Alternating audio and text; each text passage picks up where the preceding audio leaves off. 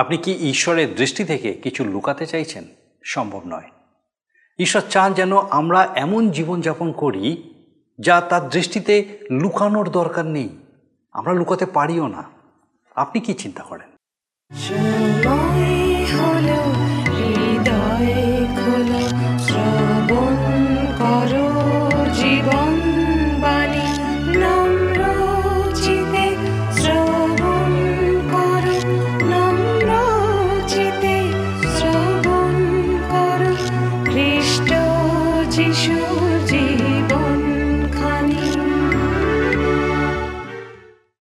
নমস্কার। প্রভু যীশু খ্রিস্টের মধুর নামে জীবনবাণী অনুষ্ঠানে আপনাকে স্বাগত জানাই। আমি খুব খুশি যে আজকে আরেকবার আমি আপনাকে আমাদের এই জীবনবাণী অনুষ্ঠানে স্বাগত জানানোর সুযোগ পেয়েছি। আর আপনাকে অনেক অনেক ধন্যবাদ। আপনি নিয়মিত আমাদের সঙ্গে আমাদের এই জীবনবাণী অনুষ্ঠানে উপস্থিত আছেন। ঈশ্বরের বাক্যের এই যে ধারাবাহিক আলোচনা, এই আলোচনায় আপনি নিয়মিত অংশগ্রহণ করছেন। আর আমার বিশ্বাস অবশ্যই ঈশ্বরের বাক্য দ্বারা আপনি বিশেষভাবে উপকৃত হচ্ছেন। একই সঙ্গে আমি জানি আপনি নিশ্চয়ই আমাদেরকে আপনার চিন্তাভাবনা, আপনার মতামত অবশ্যই জানাচ্ছেন। যদি এখনও না জানিয়ে থাকেন, আপনাকে বলি যে এই সময় আপনি অবশ্যই আমাদেরকে জানান। বিশেষ করে আজকের এই অনুষ্ঠান আপনার কীরকম লাগল, অবশ্যই আমাদেরকে দয়া করে জানাবেন। আসুন আজকে আমাদের অনুষ্ঠানের শুরুতেই একটা গানের মধ্যে দিয়ে আমরা ঈশ্বরের প্রশংসা করি। আমরা যিশু খ্রিস্টের অগ্রদূত, তার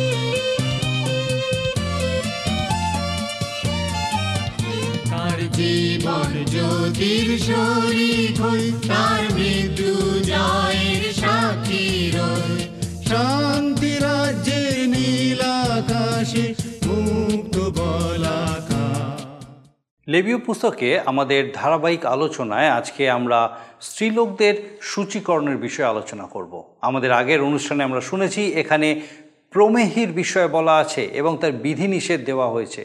মানুষের স্বভাব যে কত মন্দ হতে পারে, তাও দেখা প্রয়োজন যেন আমরা আমাদের জীবন আরও পরিষ্কার রাখতে পারি, সূচি হতে পারি। এগুলো কিছুটা গোপন পাপ বলা যায়। এই পাপ মানুষের নৈতিকতার দিকে দৃষ্টি রাখতে বলে। আর ঈশ্বর সেই বিষয়ে বিশেষ দৃষ্টি রেখেছেন। ঈশ্বর মসি এবং হারন উভয়কেই বলছেন, কুষ্ঠরোগের বিষয়ে ব্যবস্থা, সূচীকরণ বিষয়ে আলোচনা বারবার এসে পড়ছে। হারণ মহাযাজক, যিনি আমাদের মহান মহাযাজকের ভবিষ্যৎ বক্তারূপ চিত্র প্রদর্শন করেন কেবলমাত্র প্রভু যিশু আমাদের সকল বিষয় জানেন এবং একমাত্র তিনিই সান্ত্বনা দিতে সক্ষম। তিনি তার দয়া এবং অনুগ্রহের বাহুল্যে এই সকল কিছু করে থাকেন। ঈশ্বর বারবার তার বাক্যের দ্বারা পাপের বিষয়ে আমাদেরকে সচেতন করছেন। প্রমিহির বিষয়ে আমরা দেখতে পাই, সেই ব্যক্তি সেখানে বসে যা কিছু স্পর্শ করে সে সকলেই অসুচি হয়। ঈশ্বর তার লোকদের ব্যক্তিগত জীবন উপেক্ষা করেন না। এমনকি আমরা যখন ঘুমন্ত অবস্থায় থাকি, তখনও তিনি আমাদেরকে দেখছেন। আমাদের ব্যক্তিগত জীবন সম্পর্কে তিনি উৎসাহী। আমরা যখন কথা বলি, আমাদের কাজ করি বা সামাজিক কোনো ক্ষেত্রে থাকি সব কিছু ঈশ্বর দেখছেন। তিনি চান সামাজিকভাবে আমরা যেন কোনো রোগ না ছড়াই।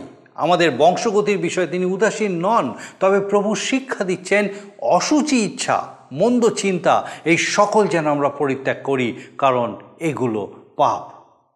এরপর স্ত্রীলোকদের সাধারণ স্ত্রীধর্ম বিষয়ে অসুচিতার কিছু কিছু দিক নিয়ে এই অধ্যায়ে শিক্ষা দেওয়া হয়েছে। আমরা এই সকল বিষয় বিস্তারিতভাবে দেখব। আসুন আমাদের বিস্তারিত আলোচনায় আমরা প্রবেশ করি। প্রিয় বন্ধু ঈশ্বর তাঁর পবিত্র প্রজাস্বরূপে ইসরায়েল জাতিকে গঠন করার অভিপ্রায়ে বিধি নিষেধ সহ অনেকগুলি আদেশ মসির মাধ্যমে প্রদান করেছিলেন।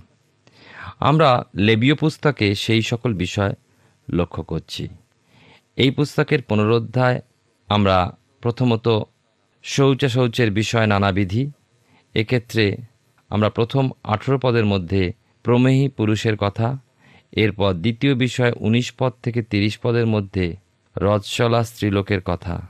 তৃতীয় বিষয় দেখি একত্রিশ পদ থেকে তেত্রিশ পদের মধ্যে উপরোক্ত অবস্থাগুলোর অসুচিতার কথা ও তা হতে প্রতিবিধানের কথা বলা হয়েছে।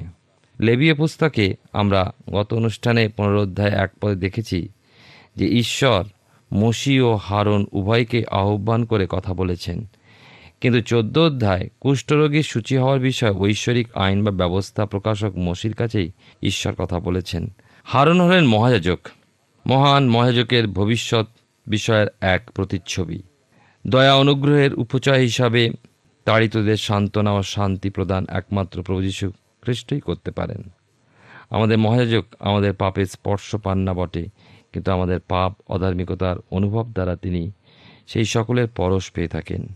এর কারণ আমরা লক্ষ্য করি ব্রিয় পুস্তকের চারের অধ্যায় চোদ্দ, পনেরো ও দুইয়ের অধ্যায় সতেরো, আঠেরো পদের লিখিত বাক্যের মধ্যে, আসুন সেই অংশে আমরা একটু ধ্যান দিই। লেখা আছে, ভালো, আমরা এক মহান মহাযাজককে পাইয়াছি, যিনি স্বর্গ সকল দিয়া গমন করিয়াছেন, তিনি যিশু, ঈশ্বরের পুত্র অতবাইশ আমরা ধর্ম প্রতিজ্ঞাকে দৃঢ়রূপে ধারণ করি, কারণ আমরা এমন মহাযাজককে পাই নাই, যিনি আমাদের দুর্বলতা ঘটিত দুঃখে দুঃখিত হইতে পারেন না। কিন্তু তিনি সর্ববিষয় আমাদের ন্যায় পরীক্ষিত হইয়াছেন বিনা পাপে। আবার চল্লিশ দিন উপবাসে তার বাপতিস্মের পরে প্রান্তরে চক্ষুর অভিলাষ, মাংসের অভিলাষ ও জীবিকার দর্পের দ্বারা তিনি পরীক্ষিত হয়েছিলেন। অথচ এই সকলের মধ্যে তিনি বিজয়ী হয়ে উঠতে সমর্থ হয়েছিলেন। জীবনভর যাবতীয় পরীক্ষা সংকটে তিনি জয়ী হয়েছেন। শয়তান তার উপরে সফল হয়ে উঠতে পারেনি। মৃত্যুতে শয়তান খ্রিস্টকে শেষ করার পরিকল্পনা গ্রহণ করলেও, আর সেই মতো কাজ করলেও ওই পরিকল্পনা ব্যর্থ হলো। একটি কবর শূন্য হয়ে রইল। তার ফলস্বরূপ খ্রিস্ট পুনরুত্থিত হয়ে উঠলেন। আমাদের মৃত্যুঞ্জয়ী খ্রিস্ট তিনি আজও জীবিত, নিত্যস্থায়ী ঈশ্বর। লেবীয় পুস্তক তার পুনরুদ্ধায় দুই পদ থেকে আজকের আলোচনা শুরু করব। আর এই অনুষ্ঠানে আমি আপনাদের কাছে বাইবেলের পুরাতন নিয়মের লেবীয় পুস্তক পুনরুদ্ধায় দুই এবং তিন পদ পাঠ করব। আর সদাপ্রভু মসি ও হারনকে কহিলেন, তোমরা ইসরায়েল সন্তানকে কহ। তাহাদেরকে এই কথা বলো, পুরুষের শরীরে প্রমেয় হইলে সেই প্রমেহে সে অসুচি হইবে। তার প্রমেহ জন্য অশৌচের বিধি এই, তাহার শরীর হইতে প্রমেহ খরুক কিংবা শরীরে বদ্ধ হোক এ তাহার অশৌচ। মানুষের স্বভাব যে কত পীড়াদায়ক, বিরক্তিকর, ঘৃণ্য, অপরাধমূলক, দূষিত, অপ্রীতিকর এবং বিনাশমূলক হতে পারে সে বিষয় এই পদগুলিতে প্রকাশ পায়। এই পাপের প্রভাব মানুষের হৃদয় হতে প্রবাহিত হয়। এ সমস্ত আমাদের চতুর্দিকে এমনকি আমাদের মধ্যেও থেকে থাকে। শুধু তাই নয়, মানুষ পরস্পর পরস্পরকে এই সমস্ত দূষিত ঘৃণ্য বিষয় সকলের দ্বারা প্রভাবিত করে। অতএব একজন মানুষ তার স্বভাব আচরণের মাধ্যমে অন্যের মধ্যে জীবন ধারণ করে। আমরা দেখি মানুষ যেমন সুসমাচার প্রচারক রূপে অপর মানুষের কাছে খ্রিস্টকে প্রকাশ করে। তেমনি মানুষই মন্দ স্বভাবের মাধ্যমে অপর মানুষের কাছে দিয়াবলকেও প্রকাশ করে। প্রিয় ভাই বোন, আপনিও আপনার ব্যবহার ও স্বভাবের দ্বারা মানুষের সমাজে এক প্রচারক রূপে কাজ করে থাকেন। এই পৃথিবীতে ঈশ্বরের সৃষ্ট সমস্ত কিছুর মাঝে আপনি আপনার সাক্ষ্যকে কীভাবে তুলে ধরেছেন সে বিষয়ে সতর্ক হন। আপনার সেই প্রকাশের মধ্যে দিয়ে ঈশ্বর সৃষ্ট বিষয়কে কেমনভাবে প্রভাবিত করছেন তা লক্ষ্য করুন। পাপ মানুষের সহজাত হয়ে গিয়েছে। একজন সংস্কারপ্রাপ্ত মানুষ ও তার পুরাতন মানসিকতাকে বহন করে থাকে। প্রভু যিশুর রব শুনুন। মতিলিখিত সুসমাচারে পুনরোধ্যায় আঠারো থেকে কুড়ি পদের মধ্যে তিনি বলেছেন, কিন্তু যাহা যা মুখ হইতে বাহির হয়, তাহা অন্তঃকরণ হইতে আইসে আর তাহাই মানুষকে অসুচি করে। কেন অন্তঃকরণ হইতে কুচিন্তা, নরহত্যা, ব্যবিচার, বেশ্যাগমন, চৌর্য, মিথ্যা সাক্ষ্য, নিন্দা আইসে। এই সকলই মনুষ্যকে অসুচি করে। কিন্তু অধৌত হস্তে ভোজন করিলে মনুষ্য তাহাতে অসুচি হয় না। লক্ষ্য করুন, কত খ্রিস্ট বিশ্বাসী খ্রিস্টীয় পর্বোৎসব হিসাবে দিনগুলো পালন করে থাকে। কিন্তু তাদের হৃদয় কতই না মলিন, যার পরিচয় তাদের কথা, বাক্যে, কার্যে, স্বভাবে ব্যবহারে প্রকাশ পেয়ে যায়। প্রিয় ভাই ও বোন, যতক্ষণ না খ্রিস্টের সেই পবিত্র রক্তে আমরা ধৌত পরিষ্কৃত হই, ততক্ষণ আমাদের মধ্যে সেই অসুচিতা জড়িয়ে থাকে। এই বিষয়ে সাধু জাকবের পত্রে একের অধ্যায় চোদ্দ পনেরো পদ লক্ষ্য করুন। কিন্তু প্রত্যেক ব্যক্তি নিজ কামনা দ্বারা আকর্ষিত ও প্ররোচিত হইয়া পরীক্ষিত হয়। পরে কামনা সগর্বা হইয়া পাপ প্রসব করে এবং পাপ পরিপক্ক হইয়া মৃত্যুকে জন্ম দেয়। সাধু পৌল যেন এক। শূন্যতার অবস্থার মতো ক্রন্দন করে উঠেছেন। তিনি বলেছেন, যেহেতু আমি জানি যে আমাতে অর্থাৎ আমার মাংস উত্তম কিছুই বাস করে না। পাপের সেই ক্ষত দৃশ্য বটে, আবার অদৃশ্য থাকে। রক্তের মধ্যে দিয়ে এবং সেই ক্ষত হতে নির্গত রসের মধ্যে দিয়ে সেই পাপের প্রবাহ প্রবাহিত হয়ে বেরিয়ে আসতে পারে। আবার তা ভিতরে অদৃশ্যভাবে জমে যেতে পারে। অর্থাৎ তা রয়ে গিয়েছে। দৃশ্যের যে স্পষ্টতা বা দৃশ্যতভাবে যা অপরিষ্কার বা গুপ্ত, তা মানুষের দৃষ্টিতে গুপ্ত এবং স্বচ্ছ হলেও ঈশ্বরের দৃষ্টিতে ব্যক্ত। গীতসংগীতা একান্নের গীতে ছয় পদে দেখুন কি লেখা আছে। দেখো তুমি আন্তরিক সত্যে প্রীত, তুমি গুরুস্থানে আমাকে প্রজ্ঞা শিক্ষা দেবে। এই অংশ গর্বিত মানুষকে বিনম্র করে।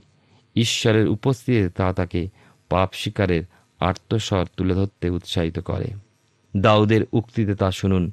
এই গীতের চতুর্থ পদে, তোমার বিরুদ্ধে কেবল তোমারই বিরুদ্ধে আমি পাপ করিয়াছি, তোমার দৃষ্টিতে যাহা কুৎসিত তাহাই করিয়াছি। অতএব তুমি আপনার বাক্যে ধর্মময়, আপনার বিচারে নির্দোষ রহিয়াছ। পাপ যে পাপপূর্ণ, পাপের উপচয় উপস্থিত, সে বিষয়ে ঈশ্বর তার পবিত্র শাস্ত্রে বারবার উল্লেখ করেছেন। আসুন আমরা জিসকেল ভাববাদী পুস্তকের ষোলো অধ্যায় এক থেকে তেরো পদে পড়ি। হে মনুষ্য সন্তান তুমি জিরুসালেমকে তাহার ঘৃণা ও কার্য সকল জ্ঞাত করো। তুমি বলো, তোমার উৎপত্তি ও জন্মস্থান কনানীয়দের দেশ, তোমার পিতা ইমরীয় ও মাতা হিত্তিয়া। তুমি যেদিন জন্মিয়াছিলে, তোমার নাড়ি কাটা হয় নাই এবং তোমাকে পরিষ্কার করণার্থে জলে স্নান করানো হয় নাই। তুমি লবণ মাখানো বা পটিতে বেষ্টিত হও নাই, কিন্তু আপন স্বাভাবিক ঘৃণা অবস্থাতে মাঠে নিক্ষিপ্ত হইয়াছিলে। আর আমি তোমার নিকট দিয়া গমন করিয়া তোমাকে রক্ত মধ্যে ছটফট করে দেখিলাম এবং কহিলাম, তুমি নিজ রক্তে লিপ্তা হইলেও জীবিতা হও। তোমাকে ক্ষেত্রস্থ উদ্ভিজের ন্যায় অতিশয় বাড়াইলাম, তাহাতে তুমি বৃদ্ধি পাইয়া পরম শ্রভাপ্রাপ্ত হইলে। কিন্তু তুমি বিবস্ত্রা উলঙ্গিনী ছিলে। দেখো তোমার প্রেমের সময়, তোমার উপরে আপন বস্ত্র বিস্তার করিয়া তোমার উলঙ্গতা আচ্ছাদন করিলাম এবং আমি শপথ করিয়া তোমার সহিত নিয়ম স্থির করিলাম। তাহাতে তুমি আমার হইলে। পরে আমি তোমাকে জলে স্নান করাইলাম, তোমার গাত্র হইতে সমস্ত রক্ত ধৌত করিলাম আর তৈল মর্দন করিলাম। বিচিত্র পরিচ্ছদ পরাইলাম। তহস চর্মের পাদুকা পরাইয়া এবং মসিনা বস্ত্রের বেষ্টিত ও পট্টবস্ত্রে আচ্ছাদিত করিলাম। নানা আভরণে বিভূষিত করিলাম, হস্তে কঙ্কন ও গলদেশে হার দিলাম। আমি তোমার নাসিকাতে নথ, কোণে দুল ও মস্তকে চারু মুকুট দিলাম। এই প্রকারে তুমি স্বর্ণে ও রৌপ্যে বিভূষিত হইলে তোমার বস্ত্র মসিনাসূত্র পট্ট দ্বারা নির্মিত এবং শিল্পকর্মে বিচিত্র হইলে। তুমি সূক্ষ্ম, সুজি, মধু ও তৈল ভোজন করিতে এবং পরম সুন্দরী হইয়া অবশেষে রাজ্ঞীর পদ প্রাপ্ত হইলে। এর মাধ্যমে ঈশ্বর প্রকাশ করেছেন যে, ইসরায়েলে কোনো গুণ ছিল না ছিল না কোনো আকর্ষণীয় প্রেমের বিষয়। বরং দূষিত বিষয়ে সে পূর্ণ ছিল। ইসরায়েল দূষিত ও তার জন্ম বৃত্তান্ত মন্দ। বাইবেলে পুরাতন নিয়মে যিশয় ভাববাদী পুস্তকে উনষাট অধ্যায়টি সম্পূর্ণ পাঠ করলে দেখবেন।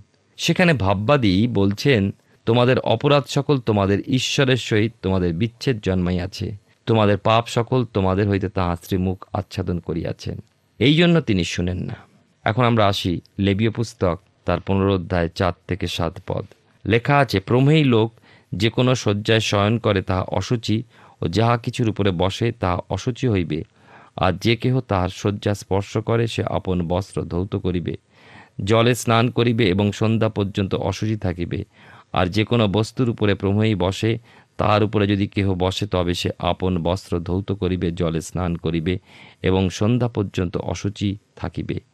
আর যে কেহ প্রমেয়ের গাত্র স্পর্শ করে, সে আপন বস্ত্র ধৌত করিবে, জলে স্নান করিবে এবং সন্ধ্যা পর্যন্ত অশুচি থাকিবে। আর প্রমেয় যদি সূচি ব্যক্তির গাত্রে থুতু ফেলে, তবে সে আপন বস্ত্র ধৌত করিবে, জলে স্নান করিবে এবং সন্ধ্যা পর্যন্ত অশুচি থাকিবে। আর প্রমেয় যে কোনো যানের উপরে আরোহণ করে তাহা অশুচি হইবে। এখানে দেখি যে প্রমেয় রোগীর উপবেশনেও স্থান, তার স্বয়ংস্থান এবং তার স্পর্শ করা বস্তু অসুচি হয়ে পড়ে। ঈশ্বর তার লোকদের ব্যক্তিগত জীবন সম্পর্কে এখানে বলছেন। মানুষ অহরহ কি চিন্তা করে তাও ঈশ্বরের দৃষ্টিতে রয়েছে? শুধু মানুষের কাজ বা আচরণই নয়, তার মনের অবস্থাও ঈশ্বর দেখেন। গভীর রাত্রে মানুষ যখন নিদ্রা যায়, তখন তার স্বপ্নে ও মানুষ যখন বিশ্রাম নেয়, তখন তার মনের চিন্তাধারায় ঈশ্বর দৃষ্টিপাত করেন। সমস্ত দিনের মানসিক অবস্থা বা আগামী দিনের অভিলাষপূর্ণ জীবনের সম্ভাবনায় অথবা বিগত দিনের জাগতিকতায় কি হৃদয়মগ্ন? নাকি অনন্তকালে ঈশ্বরের নিত্য আবাসে অনাদি অনন্ত ঈশ্বরের সঙ্গে জীবনযাপনের উদ্দেশ্যে? বিগত দিনগুলোর অবস্থা বিবেচনা করে ঈশ্বরের প্রতি কৃতজ্ঞতাপূর্ণ। পূর্ণ হৃদয় খ্রিস্টের মুক্তিযজ্ঞের কথা স্মরণ করে তাঁরই বক্ষে আশ্রয়। আপনি বিশ্রামরত। এ বিষয়ে ঈশ্বর লক্ষ্য রাখেন। ঈশ্বর আপনার এবং আমার চিন্তাধারাকে নিয়ন্ত্রিত রাখতে চান। বাইবেলের নতুন নিয়মে ফিলিপিওদের প্রতি পত্রে চারের অধ্যায় আট পদে দেখি অবশেষে হে ভাতৃগণ যাহা যা সত্য যাহা যা আদরণীয় যাহা যা ন্যায্য যাহা যা বিশুদ্ধ যাহা যা প্রীতিজনক যাহা যা সুখ্যাতিযুক্ত, যে কোনো সদ্গুণ ও যে কোনো কীর্তি হোক, সেই সকল আলোচনা করো। আপনার শয়ন, আপনার উপবেশন, আপনার স্পর্শ করা, আপনার চলা, আপনার সমস্ত কিছুই ঈশ্বর তদন্ত করতে উৎসাহী। তিনি আগ্রহী আপনাকে শুদ্ধ করতে, আপনাকে মলিন হতে না দেওয়াই তার অভিপ্রায়। তাহলে নিজেকে সতর্কতা অবলম্বন করে ব্যবহার করুন। আপনি কি আপনার কোনো কিছুর মাধ্যমে বীজাণু ছড়িয়ে চলেছেন? আপনি কি আপনার কথায়, বাক্যে, কার্য, চিন্তায় কাউকে বা কোনো কিছু সংক্রামিত করেছেন? পাপের যাবতীয় কুষ্ঠব্যাধি, পাপের যাবতীয় প্রমেয় পাপের গুপ্ত ভাব, কোনো কিছুর দ্বারা যেন মলিন না হই, সেজন্য আমাদের সতর্কতা অবলম্বন করে চলতে হবে। এই সকল হতে পৃথক থাকতে হবে। এবং পাপ দুর্বলতা স্বীকার করে সর্বদা ঈশ্বরের সামনে পরিষ্কৃত থাকতে হবে। কালভেরিতে পাতিত খ্রিস্টের সেই পূর্ণ রক্তে স্নাত থাকতে হবে। লেবীয় পুস্তক তার পুনরোধ্যায় আমরা তার পরের অংশ দেখি, নয় থেকে বারো পদ। এখানে লেখা আছে, আর প্রমি যে কোনো যানের উপরে আরোহণ করে তা অসুচি হয় বা যে কেহ তার নিজস্ব কোনো বস্তু স্পর্শ করে সে সন্ধ্যায় পর্যন্ত অসুচি থাকিবে এবং যে কেহ তাহা তোলে, সে আপন বস্ত্র ধৌত করিবে, জলে স্নান করিবে এবং সন্ধ্যা পর্যন্ত অসুচি থাকিবে। আর প্রমেই আপন হস্তে জল ধৌত না করিয়া যাহাকে স্পর্শ করে, সে আপন বস্ত্র ধৌত করিবে, জলে স্নান করিবে এবং সন্ধ্যা পর্যন্ত অসুচি থাকিবে। আর প্রমেই যে কোনো মাটির পাত্র স্পর্শ করে, তা ভাঙিয়া ফেলিতে হইবে ও সকল কাষ্ঠপাত্র জলে ধৌত হইবে।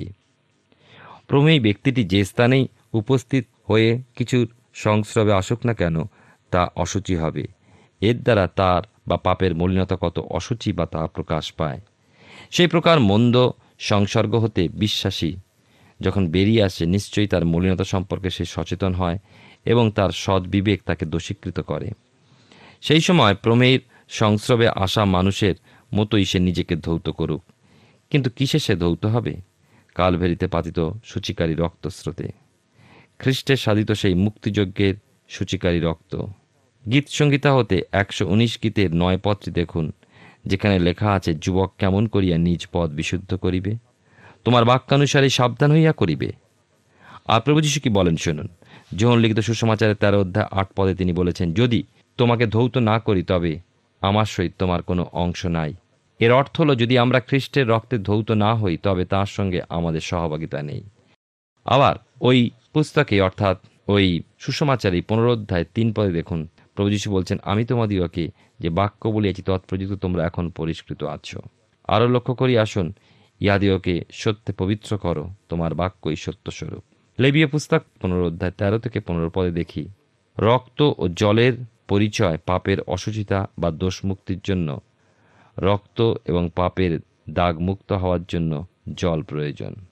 পবিত্র আত্মা আজকের দিনে আমাদের মধ্যস্থিত গুপ্ত পাপ প্রযুক্ত খ্রিস্টের উৎসর্গকে প্রয়োগ করে। তিনি আমাদের জন্য আবেদন করেন, প্রিয় ভাই বোন, আপনি এবং আমি উভয় নিজেদেরকে অনুসন্ধান করে দেখি। এই বাক্যের সত্যে, বাক্যের দীপ্তিতে কোথায় আমাদের মধ্যে গুপ্ত কোনো পাপ লুকিয়ে রয়েছে কিনা? আর প্রভুর সামনে স্বীকার করি এবং প্রভুর সূচিকারী রক্তে ধৌত হয়ে যাই। বত্রিশের গীতে পাঁচ পদে পাই, আমি তোমার কাছে আমার পাপ স্বীকার করিলাম। আমার অপরাধ আর গোপন করিলাম না। আমি কহিলাম, আমি সদাপ্রভুর কাছে নিজ অধর্ম স্বীকার করিব, তাহাতে তুমি আমার পাপের অপরাধ মোচন করিলে। সাধু জোহনের প্রথম পত্রে একের অধ্যায় নয় পদে লেখা আছে, যদি আমরা আপন আপন পাপ স্বীকার করি, তিনি বিশ্বস্ত ধার্মিক, সুতরাং আমাদের পাপ সকল মোচন করিবেন, এবং আমাদিওকে সমস্ত অধার্মিকতা হইতে সূচি করিবেন। যদি আমরা বলি যে পাপ করি নাই, তবে তাহাকে মিথ্যাবাদী করি, এবং তাহার বাক্য আমাদের অন্তরে নাই। লেবীয় পুস্তক তার পুনরোধ্যায় ষোলো থেকে আঠেরো পদে এখানে পাই স্ত্রী সংসর্গত রোগ, যা ব্যাপকভাবে আজ ছড়িয়ে পড়েছে। এ সমস্ত সামাজিক ব্যাধি হতে ঈশ্বর তাঁর লোকদেরকে রক্ষা করার জন্য সতর্কতা অবলম্বন করতে শিক্ষা দিয়েছেন। ঈশ্বর মানুষকে বহু বংশ হওয়ার আশীর্বাদ দিয়েছেন আদি পুস্তকে কিন্তু মানুষকে বিশৃঙ্খলা হতে রক্ষা করতে এই সুশিক্ষাও দিয়েছেন। ঈশ্বরের দেওয়া সেই মহান, সমাদরণীয় আশীর্বাদকে মানুষ স্বেচ্ছায় হেয় জ্ঞান করে ও তাকে হীনতায় নামিয়ে নিয়ে আসে, নিজেকে উচ্ছৃঙ্খল করে। সেই সম্মানজনক অভিজ্ঞতাকে, সেই মহৎ অধিকারকে কতই না ঘৃণ্য করে ফেলে আর নিজেকে অপরকেও অসুচি করে। মতিলিখিত সুসমাচারের পাঁচের অধ্যায় সাতাশ আঠাশ পদে আমাদের প্রভুর দেওয়া শিক্ষা শুনি। তোমরা শুনিয়াছ, উক্ত হইয়াছিল, তুমি ব্যবিচার করিও না। কিন্তু আমি তোমাদিকে বলিতেছি, যে কেউ কোনো স্ত্রীলোকের প্রতি কামভাবে দৃষ্টিপাত করে, সে তখনই মনে মনে তাহার সহিত ব্যবিচার করিল। এতক্ষণ পুরুষের রোগের মাধ্যমে সেই পুরুষ ও অপর অপর কেউ এবং কিছু অসুচি হওয়ার বিষয় লক্ষ্য করলাম। এরপর আমরা লক্ষ্য করব স্ত্রীলোকের বিষয়। লেবীয় পুস্তক তার পুনরোধ্যায় উনিশ থেকে চব্বিশ পদে। এখানে রথশলা সম্পন্না ঋতুরতা স্ত্রী বা নারীর বিষয় বলা হয়েছে। সে নারী যেন তার বন্ধু, সংসর্গ এবং তার প্রিয় হতে দূরবর্তী এবং পৃথকীকৃত থাকে। পরিত্যক্ত অথবা নির্বাসিতের ন্যায় সে থাকবে পৃথকীকৃত। এ বিষয়ে এখানে নীতি প্রদত্ত হয়েছে। গণনা পুস্তকে বাইবেলের পুরাতন নিয়মে গণনা পুস্তকের পাঁচের অধ্যায় দুই পদ লক্ষ্য করুন, সেখানে বলা যে তুমি ইসরায়েল সন্তানদিওকে আদেশ করো যেন তাহারা প্রত্যেক কুষ্টিকে প্রত্যেক প্রমহীকে এবং মৃতের দ্বারা অসুচি প্রত্যেক জনকে শিবির হইতে বাহির করিয়া দেয়। এর দ্বারা বোঝা যায় যে এই অবস্থাগুলো কতই না প্রচণ্ড কঠোর ছিল। মানুষের পতন সম্পর্কে আদি পুস্তকে যেমন পাঠ করেছি, সেই মতো লক্ষ্য করা যায় যে এই নির্বাসনের বা একেবারে পৃথকীকৃত অবস্থা ওই কুষ্টি বা প্রমেহী বা রজস্বলা, নারী এবং মৃত স্পর্শকারীর পক্ষে স্মরণযোগ্য যে মানুষের শুরুতেই রয়েছে পাপ এবং এক দুঃখজনক মন্দ। যেখানে মহিমার কিছু নেই এদনের উদ্যানে ঈশ্বর যে মহিমায় আদম হাওয়াকে আচ্ছাদিত করেছিলেন, মানুষ তার পাপে পতনের ফলে সেই মহিমা ও মহিমা বস্ত্র হারিয়ে ফেলেছিল এবং এক শোচনীয় অবস্থায় পতিত হল। নচেত এদন উদ্যানে এই সময় ছিল না। এক পরম ঐশ্বরিক আশীর্বাদে মানুষ বিচরণ করছিল সেখানে। পাপ মানুষকে এই সমস্ত অবস্থায় টেনে নিয়ে এলো। অতএব এই সমস্ত অবস্থায় মানুষ সেই বিষয়ে স্মরণ করুক। ঈশ্বর প্রদত্ত মহিমাকে সমাদরকে মানুষ তো হারিয়ে ফেলেছে। পাপী মানুষ শুধুই পাপেরই উৎপাদন করবে। কিন্তু একমাত্র ঈশ্বর প্রদর্শিত পথেই সে পুনরায় সেই মহিমা প্রাপ্ত হতে পারে নিত্যতায় বা অনন্তকালে। লেবীয় পুস্তক তার পুনরুদ্ধ আলোচনা করছি, পঁচিশ থেকে তিরিশ পদে দেখি।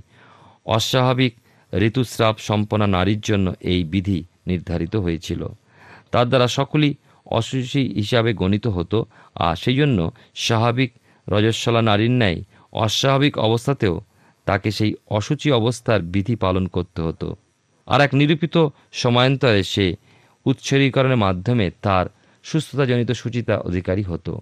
লোকলিখিত সুষমাচারে আঠেরো অধ্যায় তেতাল্লিশ থেকে আটচল্লিশ পদের মধ্যে দেখি প্রদর রোগগ্রস্ত নারীর বিষয়। ব্যবস্থা অনুসারে সে অসুচি হিসাবে এই রোগ প্রযুক্ত বহির্জগতে সকল প্রকার সম্পর্ক হতে পরিত্যক্ত হয়েছিল। কিন্তু এ সত্ত্বেও ওই নারী প্রভু যিশুর বস্ত্রের থোপ স্পর্শ করেছিল। অর্থাৎ ওই বস্ত্রের থোপের মাধ্যমে স্পর্শ প্রভু যিশুকে আকর্ষণ করল। নারীটি প্রভু যিশুকেই যেন স্পর্শ করল।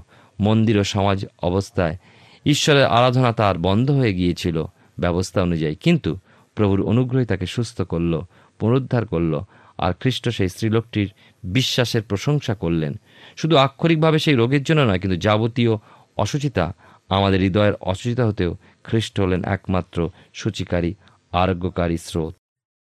আমরা লেবীয় পুস্তক থেকে ধারাবাহিকভাবে অধ্যয়ন করছি, আর আমার বিশ্বাস, মহান ঈশ্বর তার জীবন্ত বাক্য দ্বারা নিশ্চয়ই আপনার সঙ্গে কথা বলছেন। আমরা প্রমেহী এবং স্ত্রীলোকদের বিষয়ে অসুচিতার ব্যাখ্যা দেখলাম। ঈশ্বর সর্বদাই আমাদের প্রতি দৃষ্টি রেখেছেন। আমাদের প্রত্যেকটা অবস্থা তিনি জানেন, এমনকি তিনি আমাদের ব্যক্তিগত বিষয়ে উৎসাহী। যে কারণে তিনি দেখেন কীরকম অবস্থার মধ্যে দিয়ে আমরা চলছি। যৌনতার বিষয়ে ঈশ্বর এই অংশে শিক্ষা দিয়েছেন।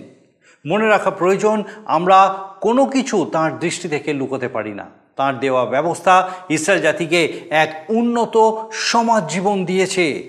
তিনি চান কেউ যেন পাপেপূর্ণ জীবন না করে। তিনি আজও একই ঈশ্বর। তাই সেই একই রকম আশা আমাদের জীবনেও তিনি করেন, যেন আমরা পবিত্র জীবনযাপন করি, যেন তার অগৌরব না করি। মানুষের স্বভাব পীড়াদায়ক, বিরক্তিকর, ঘৃণ্য, দূষিত, অপ্রীতিকর এবং বিনাশমূলক হলেও যিশু খ্রিস্ট সেই সকল থেকে আমাদের সূচি করতে সমর্থ। আমরা যখন তার কাছে আসি, তিনি ক্ষমা করেন।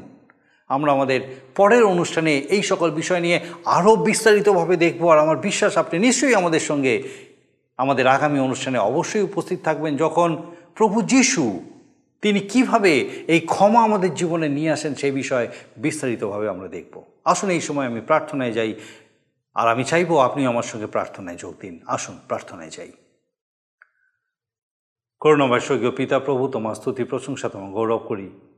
তুমি মহান ঈশ্বর পিতা এবং তোমার সেই মহানতায়, তোমার অজস্র করুণায় আমাদেরকে প্রতি মুহূর্তে তুমি পূর্ণ রেখেছো এবং বিশেষ করে ধন্যবাদ দিই যে আজকে আমাদের প্রত্যেক দর্শক বন্ধুর সঙ্গে আরেকটি বার বিশেষভাবে প্রভু তুমি কথা বলেছ।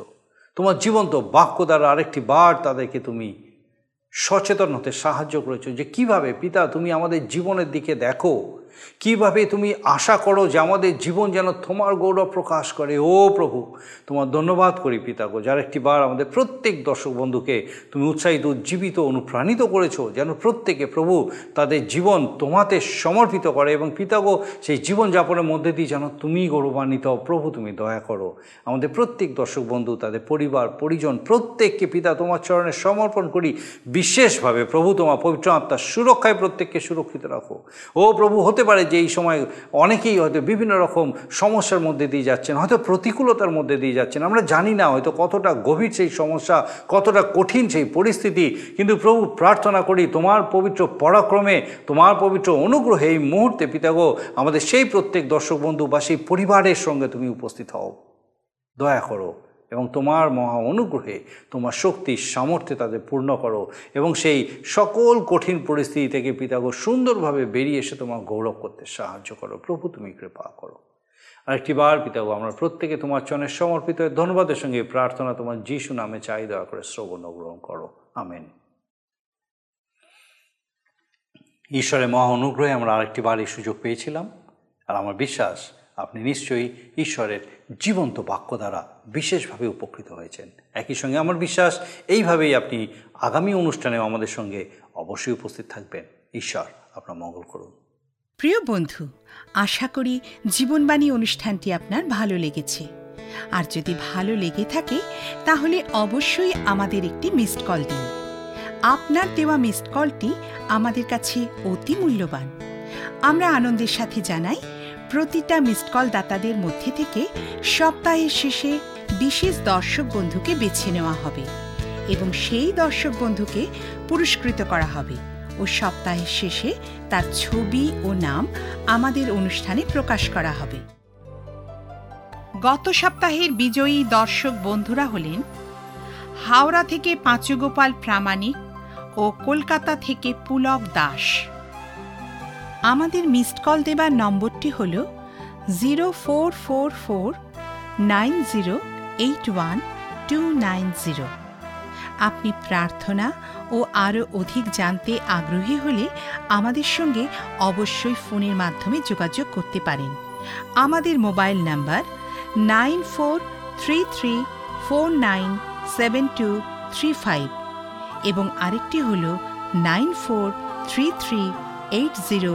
Three seven double five আর আমাদের ঠিকানা টিভি স্ক্রিনে আপনারা দেখে নিন। ধন্যবাদ।